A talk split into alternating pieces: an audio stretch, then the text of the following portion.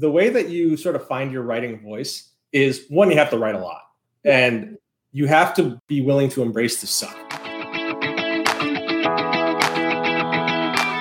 Hey everyone, I'm Emily Reagan, and you've discovered Unicorns Unite. This is a podcast for freelancers, service providers, virtual assistants, and curious listeners who would like to experience the freedom and flexibility of working virtually. We're the magic makers, movers and shakers, and the real people doing the work behind the scenes of online businesses. Welcome to Unicorns Unite. Hey everyone, welcome back to the show. Emily Reagan here, founder of the VA Crash Course and Digital Media Unicorn. I'm bringing you today a very special interview from inside my Facebook group. If you want to join, link is in the show notes. But every week, I bring in an expert freelancer to share their story and talk about how they niche down, what they charge, how they grew their business, all of the good stuff, the insider stuff. And what I love about these interviews is it's the people who are doing the work behind the scenes. Because as we know, every single business owner has help, especially when they're successful. So today, Today, I am playing the interview with Justin Blackman from Pretty Fly Copywriting. He writes voice guides for all the bigwigs in online business. And I'm talking all of the bigwigs like Amy Porterfield, Stu McLaren, Tarzan Kay. He basically writes these brand voice guides that train and onboard their new writers to their teams. So it keeps their brand consistent and it keeps their internal writing system streamlined and it provides that in house training for these new contractors. His voice guide method is different from what you'd find in your client's brand guide, which usually just has logo rules, hex colors, founder's story, and the promise. His brand mimicry tactic will help you write better for your own clients and becoming more magically unicornish. I think we all need good writing skills and copywriting skills when we are doing this part of the business. It comes into play in all of our aspects. And I find one of the most stressful parts is writing in a client's voice and having them nitpick you when they're unhappy and they don't feel like it's right. So, Justin will design the documents and bring out the scientific facts to bring out a client's brand voice so you can stand by your decisions in your cadence and your tone and all of that. I've invited Justin to disclose his story about how he's built his freelance business as a copywriter and share insight for you because you are also a behind the scenes magic maker and we're curious. And those of you who love writing for clients, you may want to niche down in this copywriting realm after you learn from Justin. So I've asked him to talk about bullet points points and his love of the interrobang and all nerdy things copywriting. So let's jump in.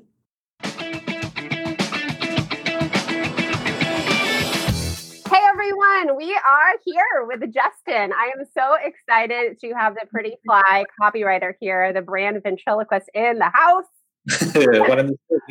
yeah. So I met Justin at the Copywriter Club in um, it was the In Real Life conference in March. Mm-hmm. I don't think I talked to you until the last day when I'd had a drink or two in me.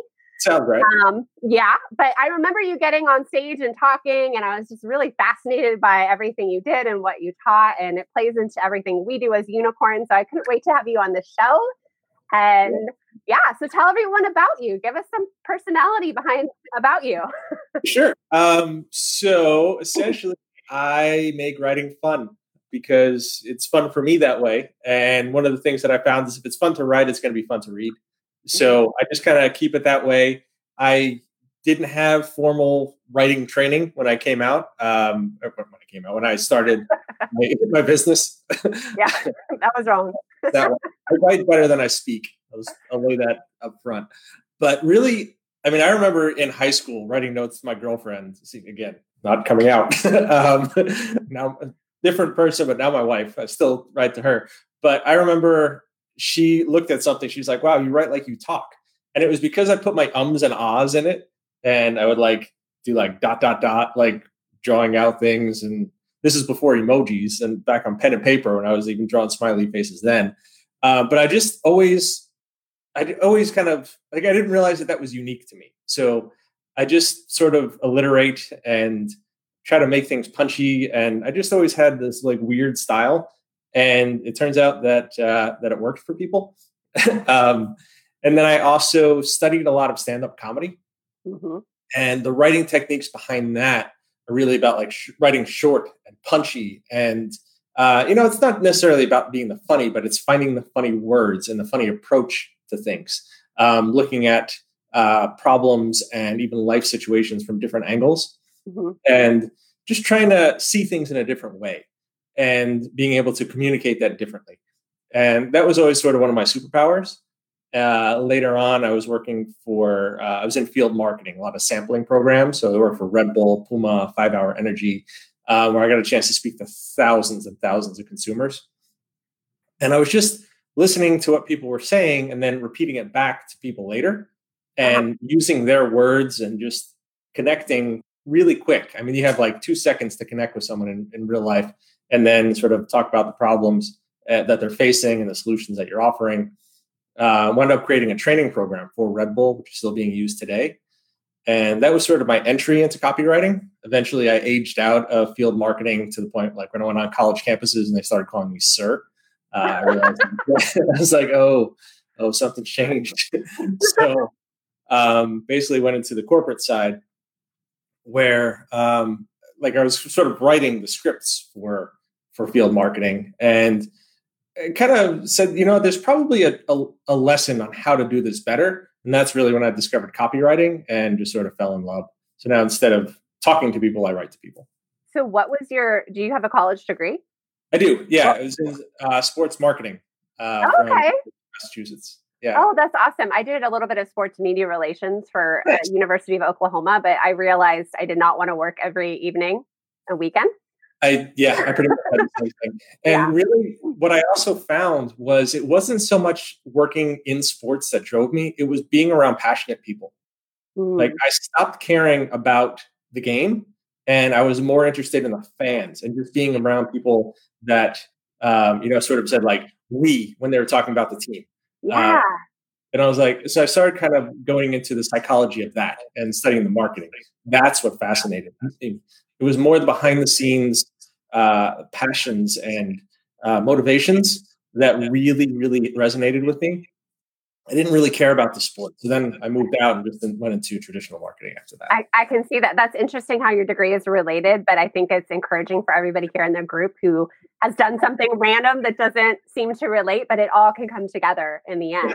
So yeah. how did you get into copywriting? And did you take a course or like how did you buff up your skills there? So uh, all copywriters get into this by accident. It's just the common theme through all of us. Uh, what happened was when I was in field marketing, um, typically the shelf life for any role, like the max shelf life, is three years, and I was on this this treadmill of every three years trying to find a new job because the programs would go, they'd be like, "Okay, we're a success," and then they just shut down field marketing. It just okay. always happened everywhere I went. Then I was sort of expecting it. It happened. Uh, got laid off and said, all right, you know what? I'm going to try to do this for myself. And I'd taken a little bit of the, the copywriting knowledge to create some of the scripts. But then I started to create my own website, figuring I would start my own company. And um, that's when I discovered what copywriting really was. And I spent six months doing a deep dive into copywriting so I would be able to launch my own business. Oh after six months, I had run out of money because I never actually launched the business because I was just studying copywriting. I was fascinated and I just went down this rabbit hole. And then I was like, oh, I need to find a job because I don't have any money left. I'm just getting really mad at me. So, um, so I started applying to uh, to roles. I found one with a big hotel company here in Atlanta. Um, did not have the qualifications that they were looking for, but I wrote a kick-ass cover letter, and that's what got me hired. And I eventually, my role was as a content manager, but I eventually became a copywriter there. Okay. Uh, sort of redefine the role. And they actually changed the whole position, like to customize it toward my strengths. Okay, time out. I want to stop right there on your magical words cover letter because a lot of our unicorns, especially inside my student group, are stuck on that. And we've been going over that the last couple of weeks. Do you have any, without making it too long, any magical tips for standing out with a cover letter or like what did you say in yours? so um, the first part was I'm trying to remember. I have a very important tip that I'm going to save. I'm trying to remember how it started. Um, okay. I customize everything. I customize every single cover letter. Um, I'm trying to. It's been several years since. It's okay. But, uh, but do not underestimate them. Do not just send a generic one because everyone can read through that. Yeah. Um, I did a quick summary. I did bullet points, like uh, something like after seven years of working in this and that, and dropped a couple of names: Puma, Red Bull. Uh, I have the blah blah blah to match the blah. I have the strengths to match the the the role of this. So it was a it was a, started out with a relatively long sentence about my background, my qualifications, why they should continue reading, and then quick bullet points, and then I did a quick close about you know standard how to follow up. But the most important thing that I did is I always looked on LinkedIn and sort of social stalked the the people that had posted the job, um, which you can do relatively easy. And then, and this is super important, put in a PS when you're done with it and make it a custom note. Okay. Everybody reads a PS. It is one of the most important parts of any single letter. Yeah. Every copywriter does it. Um, and you know, there's always a call to action, the CTA, like the hyperlink text. It's always going to be somewhere in the body copy, and then they're going to close, and then they're going to put it again in the PS. Everybody reads a PS. Put something important there. Make yourself stand out and get noticed.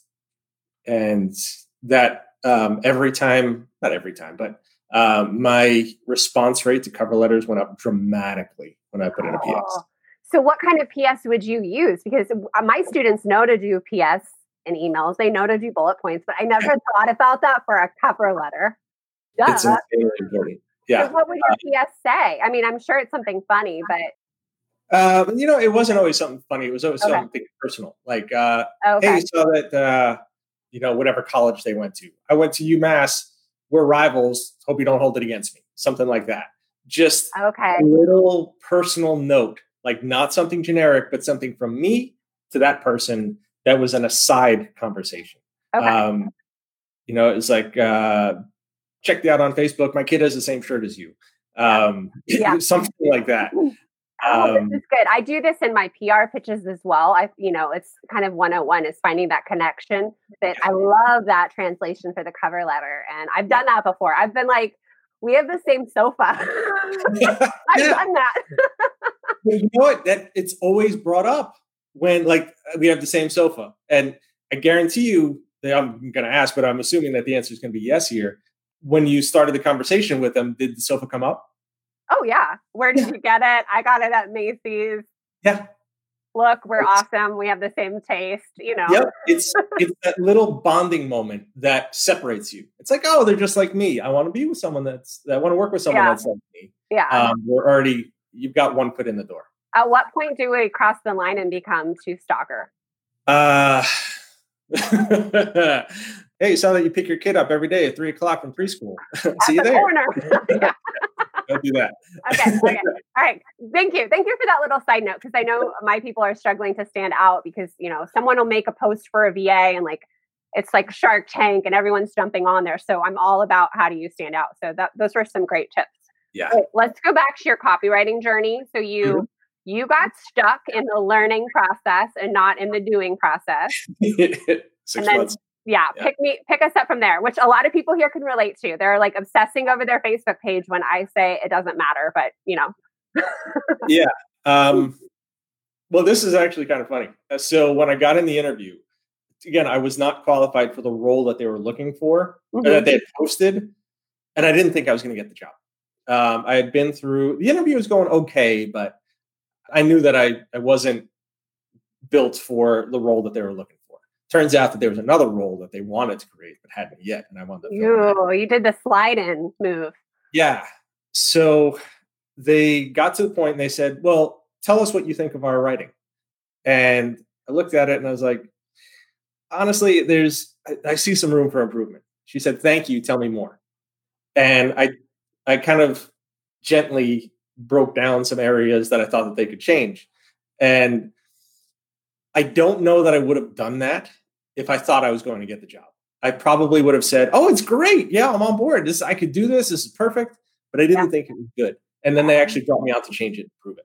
Oh, so they liked having the honest person the honest yeah. critique. That's awesome. That's what landed me the, the gig. The cover letter got me in the door, but being honest and showing politely, showing mm-hmm. things change uh, and areas for opportunity, uh, the opportunities to uh, to improve is what got me in. Okay, so how long were you in that job? I was there for three years. Okay, and then what happened? I had done a uh, project called the Headline Project, where I wrote 100 headlines every day for 100 days, mm-hmm. uh, and I just put it up online, and that's really what got me in the general public as a as a copywriter. Because okay. you know, when I was in house, no one knew who I was. I was the best person, the, the best writer in the building, but outside of the building, I was nobody. Didn't have a business, didn't have clients, and then I, I did this the the Headline Project, which was essentially solving a problem in public and people saw my transformation and they saw like at the beginning they weren't very good but by day 100 they were pretty solid uh, at that point i'd written 10211 lines oh my god and i did this for free i did not get paid for it and it was a nightmare i don't necessarily recommend doing this it was it was a struggle i was exhausted there's a whole post about it you can read um, but that got me out there and that gave me the credibility as someone that was willing to work and look at things differently and kind of got me recognized uh, about a year later, somebody contacted me, which seemed like out of the blue. It was because of the headline project. They read my post. They were looking for funny copywriters. I was the number two search result on that. They sent me a, a test. Yeah, they sent me a, uh, a test project, and uh, and I nailed it. And then they offered me a they offered me a full time role, and I turned it down and said no, but I'll I'll bring you on as a retainer client. And I left my role and with the company, started my own uh, agency. Uh, my own, not really an agency, it was me. Yeah, yeah. Um, and brought them on as a client. Oh my gosh, how are you feeling at the time? Scared to death. Terrifying. Um, but I did have that safety net where I had the client, and it was a, it was a good client. I got paid a lot of money, and I, I brought them on a retainer deal. I made them sign a contract. And I also included, this was important. I said, look, I'm leaving a, a, very good job to take you on. I'm excited about this. I really want to do it, but I need some stability. So I'm going to include a 90 day out clause. Okay. in the contract, I need 90 day notice, not like a standard 30 day for a retainer. I need 90 days. And they said, you're fine. We want to keep this going for, for as long as we can. Uh, and that went on for over a year and then I got the the 90 day notice, which I saw coming because their business had changed a little bit. And now I actually still do write for them little by little, um, like on a project by project basis. Okay. Uh, but that gave me over a year's worth of steady income. Oh, that's awesome. And made me a lot of money. And during that time, I was also able to build my own business and get some other additional clients, which is where I sort of focused, niche down, and uh, focused on voice. Okay. So, how did you know what to charge with that very first client? I asked my network.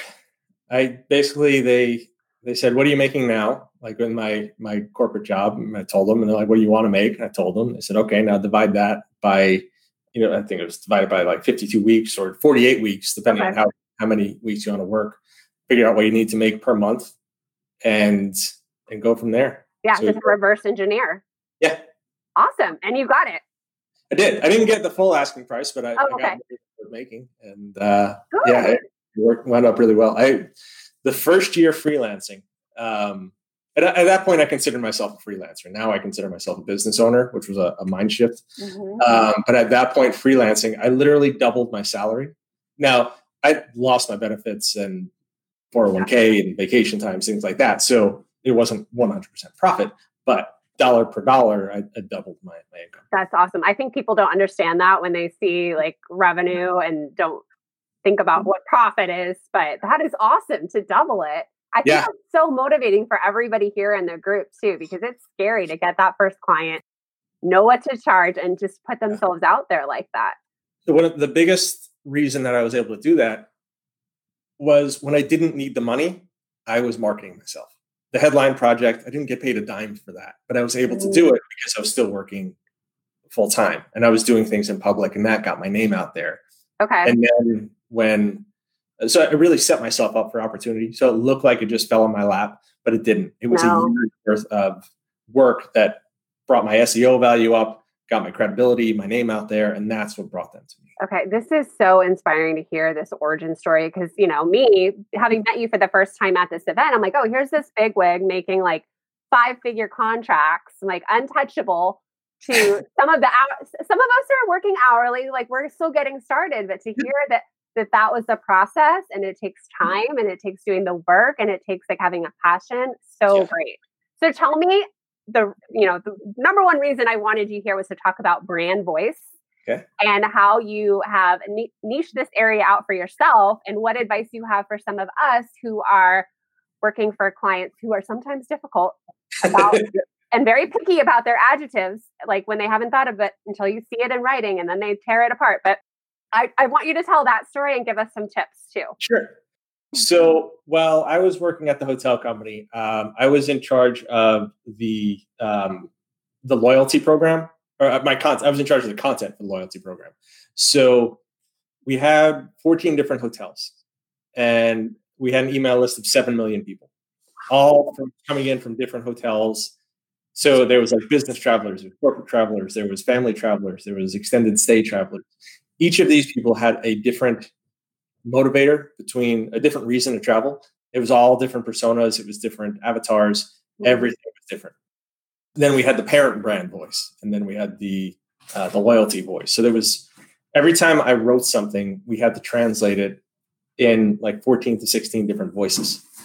And the, the fact is the the voice guides that we had were pretty awful when you looked at their style guides, it had everything down to the uh, the Pantone color and how many pixels something could be next to the logo. But when right. it came to voice, everything was left so generic that when it came time to review the copy, I could be in a room with 12 different people.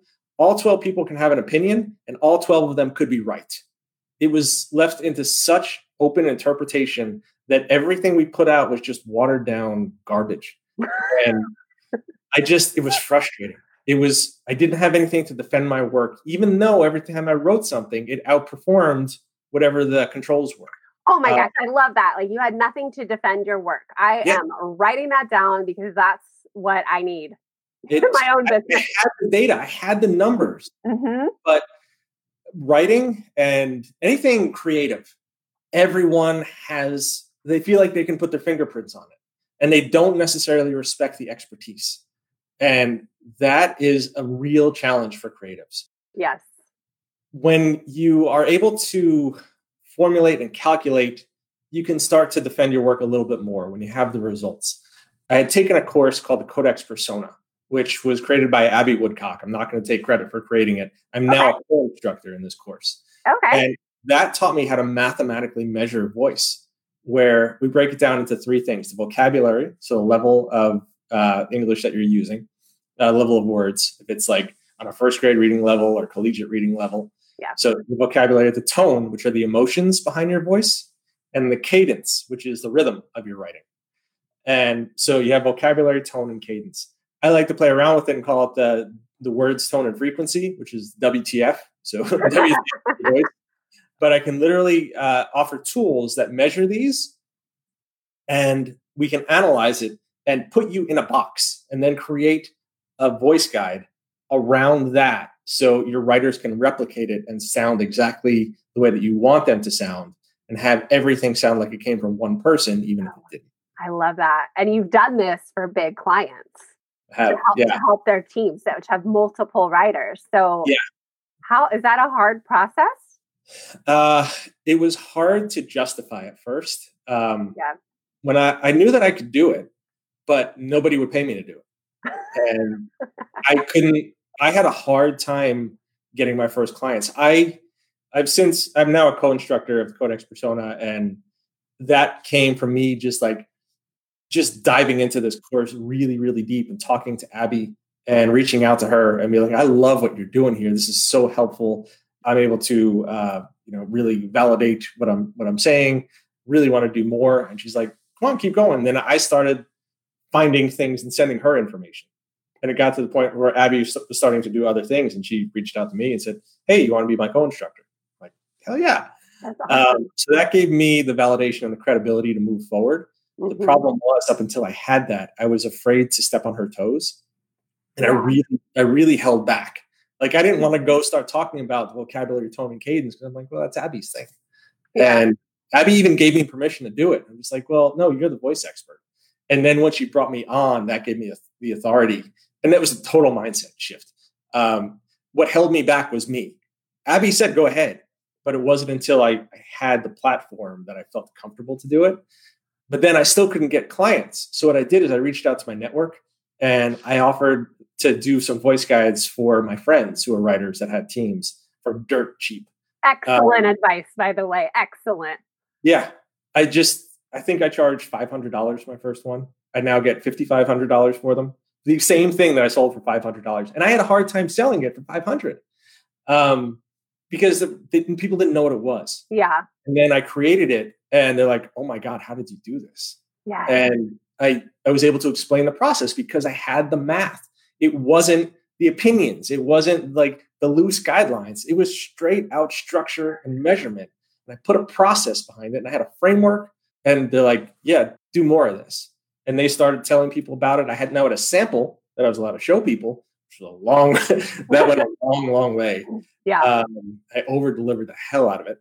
And that's what led me to, to really becoming the, the brand ventriloquist. Hey, this podcast is sponsored by my very own GIF and sticker making workshop. Turn your clients' videos into GIFs, design branded stickers for Instagram stories, and master the art of making your own GIF for promo emails. This is fun unicorn magic that we can do behind the scenes easily for our clients. The workshop is one hour, just $17.99. The link is in the show notes or go to emilyreaganpr.com slash GIF workshop. That's G-I-F workshop. Back to the show. How did you get the big clients? Did they, does it fall naturally once you built your reputation? So the, what happened was I was working with, it, it, I didn't like Amy Porterfield was the first big client that I got. I had worked okay. with Tarzan Kay. Um, Amy Porterfield came through a referral from one of her writers, uh, Chanti oh. Zak, who is oh. like the quiz, yeah, yeah. the quiz queen. Yeah, uh, I, took her, I took her course. I actually have a couple students right here, right now, who are in her course too. She's great. I'm a mm-hmm. gigantic mm-hmm. fan of her. One of the best people I've ever met. She was writing for for Amy, and yeah. I showed Chanti the voice guide, and she's like, "This is incredible." I'm like, "It's not hard." She's like, "It's not hard for you." I didn't realize that like people can do this. Yeah, I didn't know that that was like my superpower. So I took it very serious. She introduced me to, to Amy's team, um, created a guide, took it super serious. I think the final version became like 97 pages. And I went super deep on this mm. and delivered it. And that opened up the door. Once I was able to say, I work for Amy. Yeah. It gave me, uh, I think they called the, somebody called it the Frank Sinatra client. If you can make it there, you can make it anywhere. Yes. Your, and your confidence is probably like through the roof now. Yeah. Amy's team introduced me to Stu McLaren. Uh, another writer introduced me to Danny Iny. And it just sort of now, like once I had those under my belt, uh, the referrals started coming in. And the, the, what's also important is what I do is uh, tangent to what other writers do. So I'm not in com- competition with them. I'm right. offering a service that other people don't offer. You are doing the exact blue ocean strategy that everybody teaches because this this space is so filled with great writers but you have found your niche like you said and your superpower and anyone in here in this group you could do this too not i'm, I'm not saying co- copy justin but find that thing you're good at and yeah. i know people i know copywriters who are like the queen of bios you know um, one sheets even instagram bios are like all of that stuff there are like so many options out there where you can you know narrow it down tons so, what does your business look like now? How many of these brand voices are you pumping out a, a month? Like, like what does the work look like? So, I'll tell you, voice guides are exhausting. Oh, um, I bet. One, some of them are great. When I have a client who I resonate with, and I'm like, yes, oh my god, like I found it, and like Stu McLaren was great, Amy was great. Yeah. So I do. I aim for two a month. Uh, it doesn't always happen. Okay. Um, and I I say uh, four to five week turnaround. Okay. But truth be told, if I really hunkered down, I could turn it around in three days. But it's exhausting, right? Um, because you have there's the deep focus work for creating these with analyzing people, uh, reading all of their content, figuring out the do's and don'ts. Because um, I really have to, to focus hard, and you know, with the kids home and everything, it's it ain't easy. Uh, no, it's not. Yeah. So Quite awful, actually, getting any work done longer than 15 minutes, unless yeah. Netflix is on. So does so, the team like read this whole document together? Is there like a walkthrough with the team, or do you help the team learn, or do they just read it on their own? So I do a final presentation. Oh, okay. It's really self-explanatory. The guide okay. it basically goes goes into six sections, and not everyone's going to read all six sections at once. No one would ever do no. that. It would be the most boring thing in the world. But it's there as a reference. It's like the dictionary or a thesaurus. Yeah. You have it. It's there when you need it. You don't have to go to it every time. There are certain sections you need to, to like the onboarding. It's used as an onboarding doc, and then yeah. as a reference to go back. To okay. So how do you I don't want you to give away all your trade secrets or anything, but a lot of us are, you know, unicorn VA starting out or we're trying to bring in the client's voice. Like what how do you do that? What do you do? Like I say watch Facebook lives, record Zooms, have them the, answer questions. I will tell you this, the Facebook lives, well, there's good and there's bad. Um, speaking voice is very different than writing voice. Mm-hmm. I say a lot of things that I wouldn't write, and I write a lot of things that I would never say. Uh, I write short. My average sentence length is like eight words. It's very, very short. Yeah. Um, it's punchy. It's very alliterative. Um, meaning I use the same sounds, uh, like hard P sounds, hard K sounds. Um, yeah. It, it's it's very deliberate. That comes through editing. If I'm speaking, it's just it's going to sound gibberish. not, I know, me too. Not my, hearing, not my forte. yeah, you're hearing my first draft. When I write, you're seeing my fourth draft. So, big difference. Yeah. Um, so keep that in mind. Uh, you can pick out the tones, their emotions, how they feel about things. I'd say that's the biggest thing to pick up from um, okay. from writing, uh, from from listening, is tones and emotions. But the vocabulary and the cadence is going to be completely different than the way they write. I was watching the news for like a hot second the other day, and I saw Joe Biden's slogan. Have you heard it? No, I don't know it. Build back better. Build back better. What do you think of it? Uh, it's memorable. It's punchy. Um, I, it took me a second to figure out what it means, but I yeah. can actually that's what that's kind of what's nice about it. And even you know, if even if you look at Trump's, it's interpretive to what you want it to be. Yeah, so I think there's a genius element of that. Like your description of what again would be is for for anyone that is voting for Trump is different throughout the board. It could be the 60s, the 70s, the 80s, the 90s. Yeah. It's whatever it was. You're you're making it again. So build back. Uh, what was it? Build back better. Yeah. Yeah. So I just started once. I remembered it. You did. It's, it's the same. Make America great again. Build back better. Yeah. It's the same thing, but you can look at it and it sounds completely new and be like, yes, let's go back. So you know, yeah. you, let's go back to the Obama years. So like that's that's probably what it means. But if you talk to a baby boomer, they're like, oh, let's go back to the Reagan years or 1980. No. Yeah. so, um, I just I thought of that because I was hearing it. I was like, oh, that's like I wonder if Justin likes that. Yeah, like I'm a stalker now, but with the alliteration in there. So I, I like it. Yeah. It's cool. Um, Not to get political, but I no, like I like paying attention to the, their slogans and yeah. analyzing them. I so, think it's interesting. Okay, so I have I want you to talk about your course. Um, I just took it. It's about writing with personality. Yeah. And the re and I'll tell about why I like it, but tell me how that came to um, fruition. So I I always had a lot of people telling me that they love the way I write. And it's flattering to hear. I will never get tired of hearing that. But to me, it wasn't like I knew what happened in the kitchen. I knew how the sausage was made. So it wasn't that interesting to me. Right. And I was like, well, all I do is I take this technique, this technique, this technique, and what you're reading is this, and it's based on this joke and, and that. And they're like, yeah, no, tell us more about that. So I started showing a little bit behind the scenes in email. Like I wrote one and then I I broke it down afterward. I'm like, the subject line was taken from Kids in the Hall. Um, and so I just sort of showed my my uh it was yeah, the subject line was no one must know my horrible secret. And which is literally a line from Kids in the Hall. It's one of my favorite sketches about a guy that wore like a squirrel on his head as a toupee. Um, Kids in the Hall. and and then I just made like weird little uh, references. Like one was to Monty Python, which was actually I had heard as a kid from the Gummi Bears cartoon and the Saturday morning cartoons, and I talked about that, like my influences. What was the uh, Monty Python? Uh, it was the the White Knigget. Okay, I don't. Night. Oh, okay. And, okay. But I the Gummi Bears had the the White Knigget, and I remember laughing at that when I was like seven. Um, just totally showing my age here. That's fine. 43.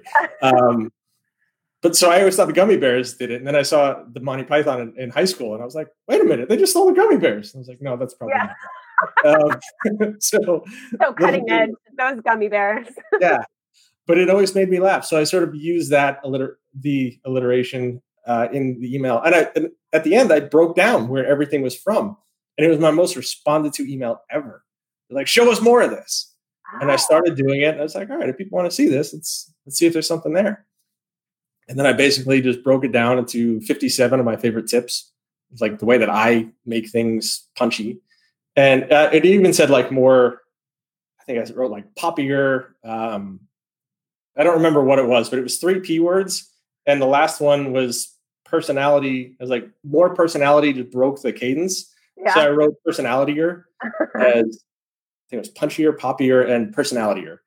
And like I hated it, but I put it down, and so many people commented like, "Oh my god, that's great!" So it was supposed to be a placeholder joke, but it stuck. So of course, it was very more personalitier. But it's basically about how to use all these little day to day inspirations and steal like an artist to create your own style. Right? I just basically show like my favorite examples and be like, "This is how." This is what I took it from, and here's how I use it. And yeah seems to work really, really well. so I don't have any formal copywriting training. I'm a journalist. I've done tons of writing. I've always been a writer, and I felt like way out of my league at the TCC. I was like, oh, I don't belong here. But after I took your hundred dollar course, I was like, know what I'm doing. I can do this. And it just, there's something to be said with what you were talking about earlier, just like gaining that confidence and that validation, because I have always had fun writing funky emails uh, in being myself. And I felt like I couldn't do that for clients. Like I'd have to tone it down. And then once I started doing my own business, which only started 18 months ago, it's like yeah. this is so much more fun. Like That's, I like it. I'm not getting ripped apart. I can add humor. Like it's fun. It's fun again. That's the goal. I actually wrote it not for copywriters. It was supposed to be. It was designed for for, for everybody. It was yeah. designed for people that aren't writers because I thought that all the copywriters already knew these techniques yeah. and they did it. And then because my general audience and my email list is primarily copywriters, yeah. they bought it. And I had A-list copywriters. I had million dollar copywriters taking this course and be like, "Oh my god, I never knew this." Because it was so and cheap. Like, it was just like this. This wasn't designed for you. They're yeah. like, I don't care if it wasn't designed for me. I love it. So it's sort of like, all right, maybe I'm onto something here. Yeah, you so, are people need that confidence boost. I get a lot of, of my own students wanting help writing and they're asking, how can I be a better writer? How can I learn to write? So yeah. can you answer that? I'm just going to throw that at you right now. So, um, yeah, uh, really the way that you sort of find your writing voice is one, you have to write a lot and you have to be willing to embrace the suck.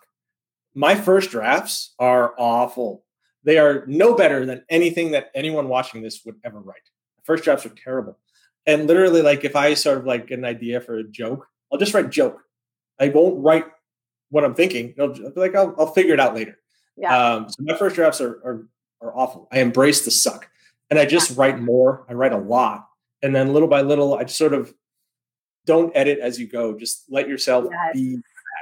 You can't create and edit at the same time. No, like your brain doesn't allow you to do it. So just you got to shut up the, the left part of your brain that wants to edit and let the, the right creatives and just go. Yeah. So embrace the suck, get everything out, write a lot. And then whenever you see something that you like, when you read something that makes you laugh, stop and look at it. Be like, what did they do there? And like you'll notice jokes. Jokes always end on the funniest word. That's a really powerful technique.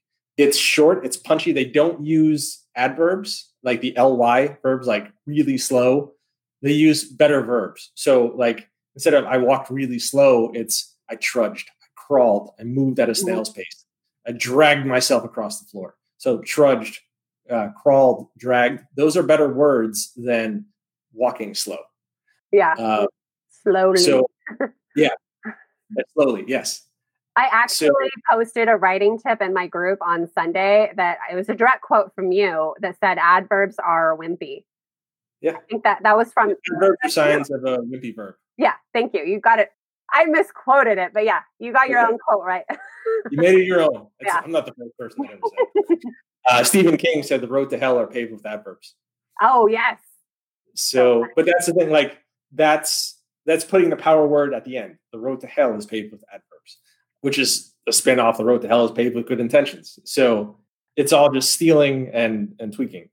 So yeah, put your power words at the end. So it's like uh, there's a one of the standard references that people use for this example is the cat was in the bag, or in the bag was the cat.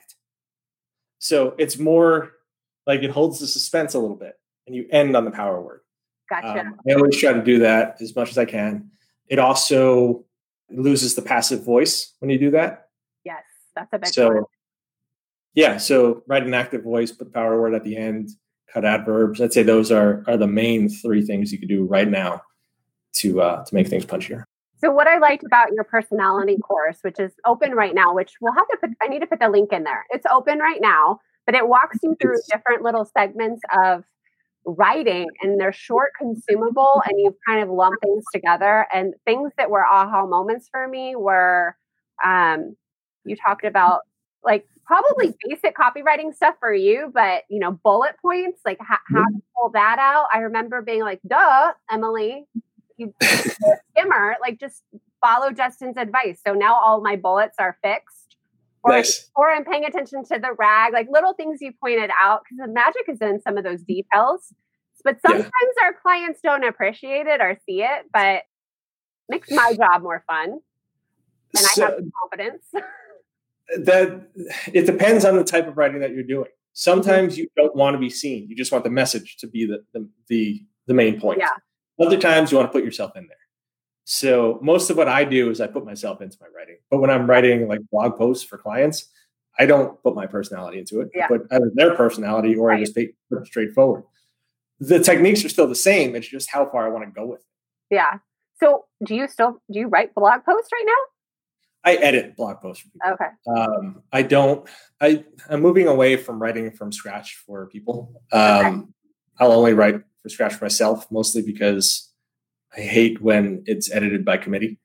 Um, yes so now when people come to me and said, "Hey, this blog post is missing something. Can you punch it up?"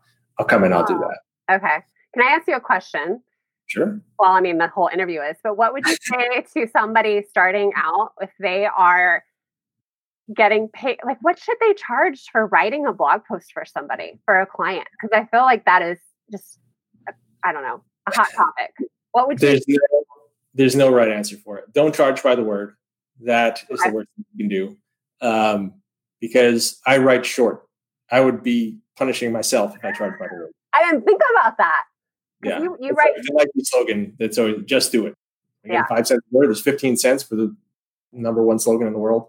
Um, so, one, it depends how much the piece is worth to the client. exactly.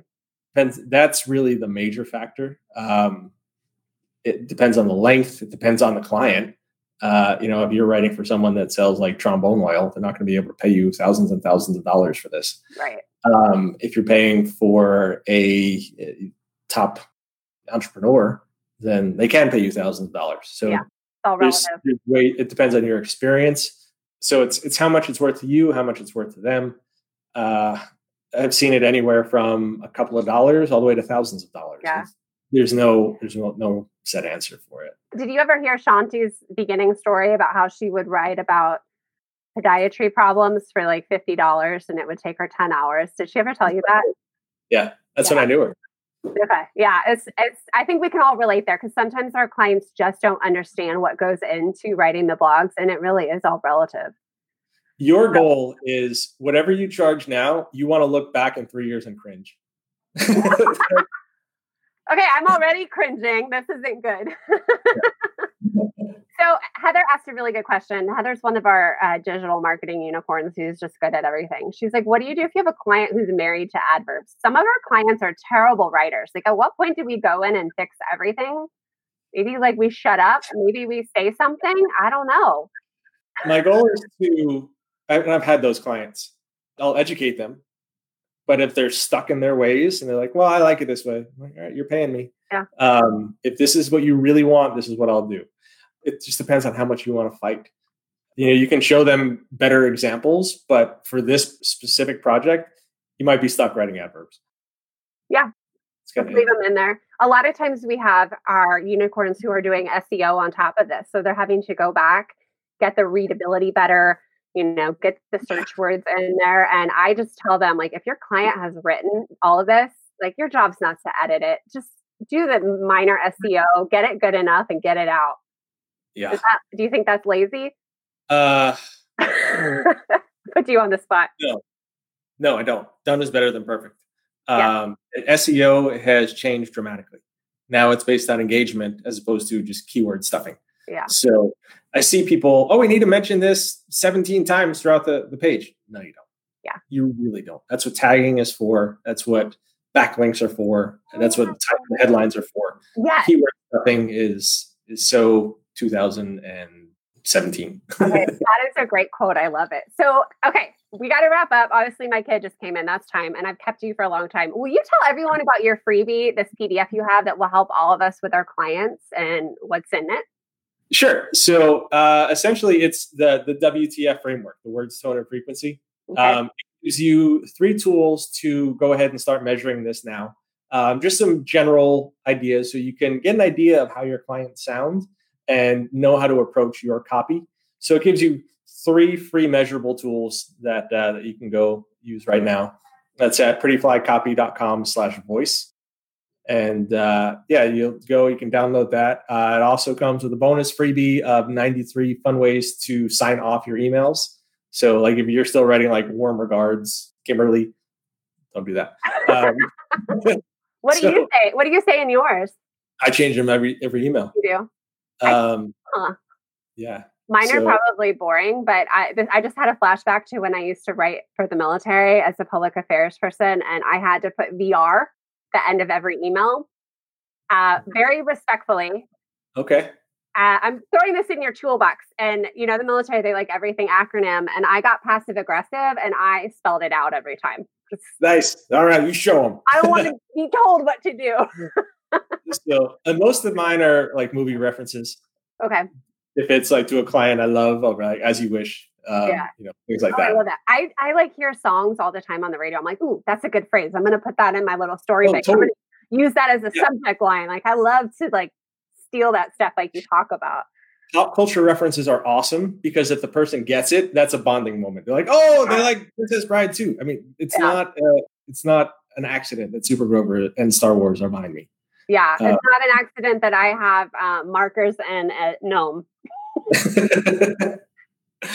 so yeah, it's uh it's there, and you know I got my stormtroopers. And yeah, you got your personality in the background, and I'm really bummed we had no cats.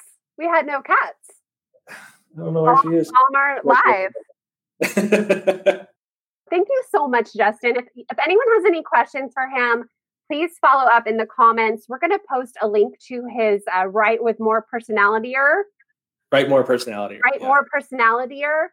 Uh, I, it's open right now for a very short time. It's closed, but I opened it for you guys for right now. Yeah. If anyone come in, it's being refilmed next week. The content won't yeah. change, but the quality of the video will. Um, yeah. But you know the uh, the lessons are all there. So the power of network. That's how Justin really got his you know business going there's a reason I bought Justin's course when it was, you know, a hundred dollars. And if you guys are smart, if you know you want to be a copywriter, I'm telling you, just get it, get in now. It's going to be worth it. And then we can make side jokes about interrobangs. Did I say it right? Interrobangs, yeah. I, I, I, didn't even know what that was before, but I do them all the time. We can we can have so much fun. So sign up for his course. Uh, and uh, the course is justinblackman.com. Yeah. Awesome. Okay. Thank you so much. We'll talk. We'll chat with you later. All right. Sounds All right. good. Bye. Bye, everybody.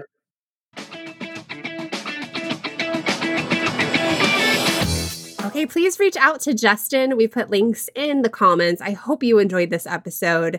He's a wealth of information. I love to pick his brain, talk to him. He's helped me punch my own copy in the face, looking at some of my landing pages and sales pages and whatnot. And I always learn so much from him. And I love that he adds a bit of personality and makes the writing fun. It's not just all serious and boring copy going on over here. So if you like this episode, please, please do a screenshot on Instagram and tag Justin. He'll be so flattered. He'll make me look good.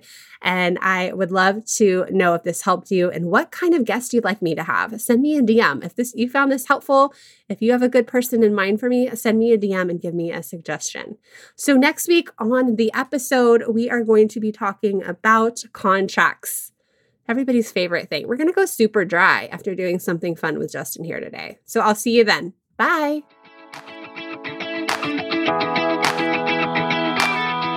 If you're ready to learn the digital marketing and social media skills that will get you hired online, head over to vacrashcourse.com where you can learn about my five week program, the Digital Media VA Crash Course. Small business owners and solopreneurs want to hire someone who gets it and who can help them implement just about everything. They're looking for a magical assistant who does it all.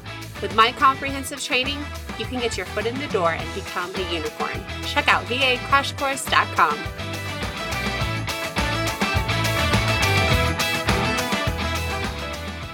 That's so, right for fruition. I say things wrong all the time. Yeah. weird when it comes out of my mouth. So, okay, my three year old's over there putting on deodorant. That is a good time for me to go. Thank you so much, Justin.